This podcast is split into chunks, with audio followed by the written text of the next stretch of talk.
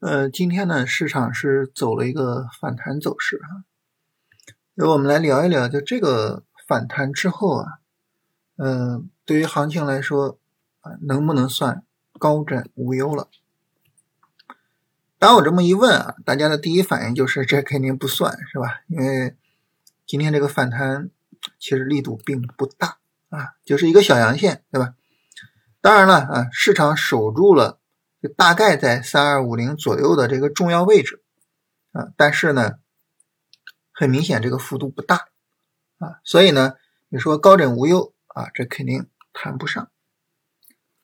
但是呢，这个幅度大，幅度不大，嗯，这种呢，你一听就是非常模糊的概念啊，它没办法用于呃我们做市场判断和指导我们的操作。所以呢，呃，跟大家聊一个非常简单的标准啊，可以用来判断，就是这个上涨的幅度大小啊，然后这个上涨我们能不能放心了？一个非常简单的标准啊，就是市场有没有对一个重要的低级别高点进行突破。首先呢，就是重要；再一个呢，是低级别的高点啊。你说，哎，有没有突破三三二二？首先，它肯定没有突破。再一个呢，你突破三三二二，你再说啊，这个市场上涨或什么什么，没有意义，对吧？太晚了啊。所以呢，它得是低级别上的重要高点。那么，也就是这一段三十分钟下跌中的这个重要的高点。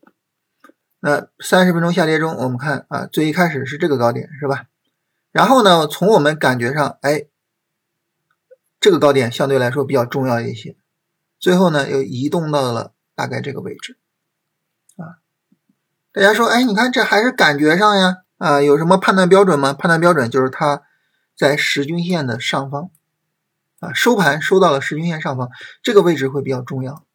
也就是说，如果明天啊，大盘能够一顺势，啪，不用不用多啊，就直接就把这个高点给突破了，近在咫尺，对不对？然后。稍微一个五分钟回抽不回来，好了，后边呢相对来说就安全了啊。所以这里呢就是在低级别重要高点的判断之后，还有一个啊需要我们临场判断的，就是向上突破之后回档不回来，后面呢真正安全。因为很多时候我们看到就是向上突破了，但是呢又给打回来了，对不对？所以是这样。那这是上证指数啊，其他指数呢也是。一个道理啊，只是说呢，大家的位置可能不一样啊。比如像创业板，我们很明显的感受到，哎，这个位置是比较重要的，对吧？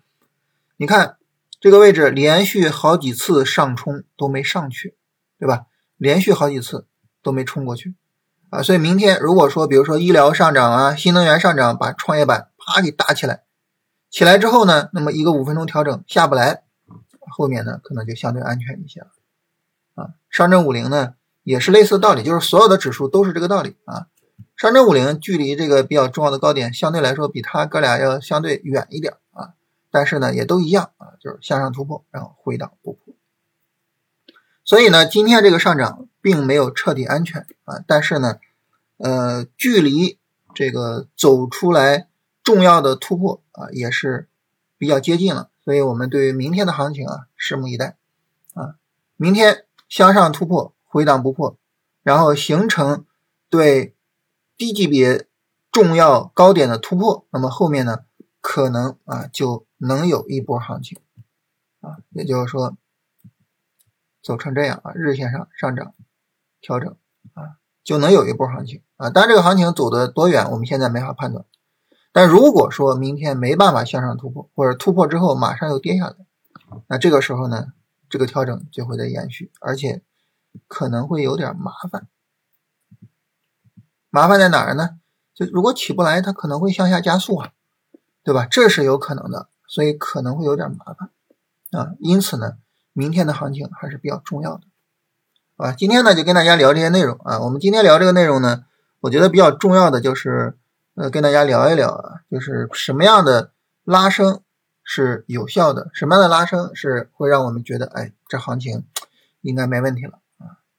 做这个判断，这种判断呢，你比如说啊，我们在这儿，你看很明显的就我我们就不到三十分钟看了啊，这个地方应该是一个非常重要的高点，啪直接一根阳线过去了，然后连调了三天啊，始终没有破，好了，这就非常安全，是吧？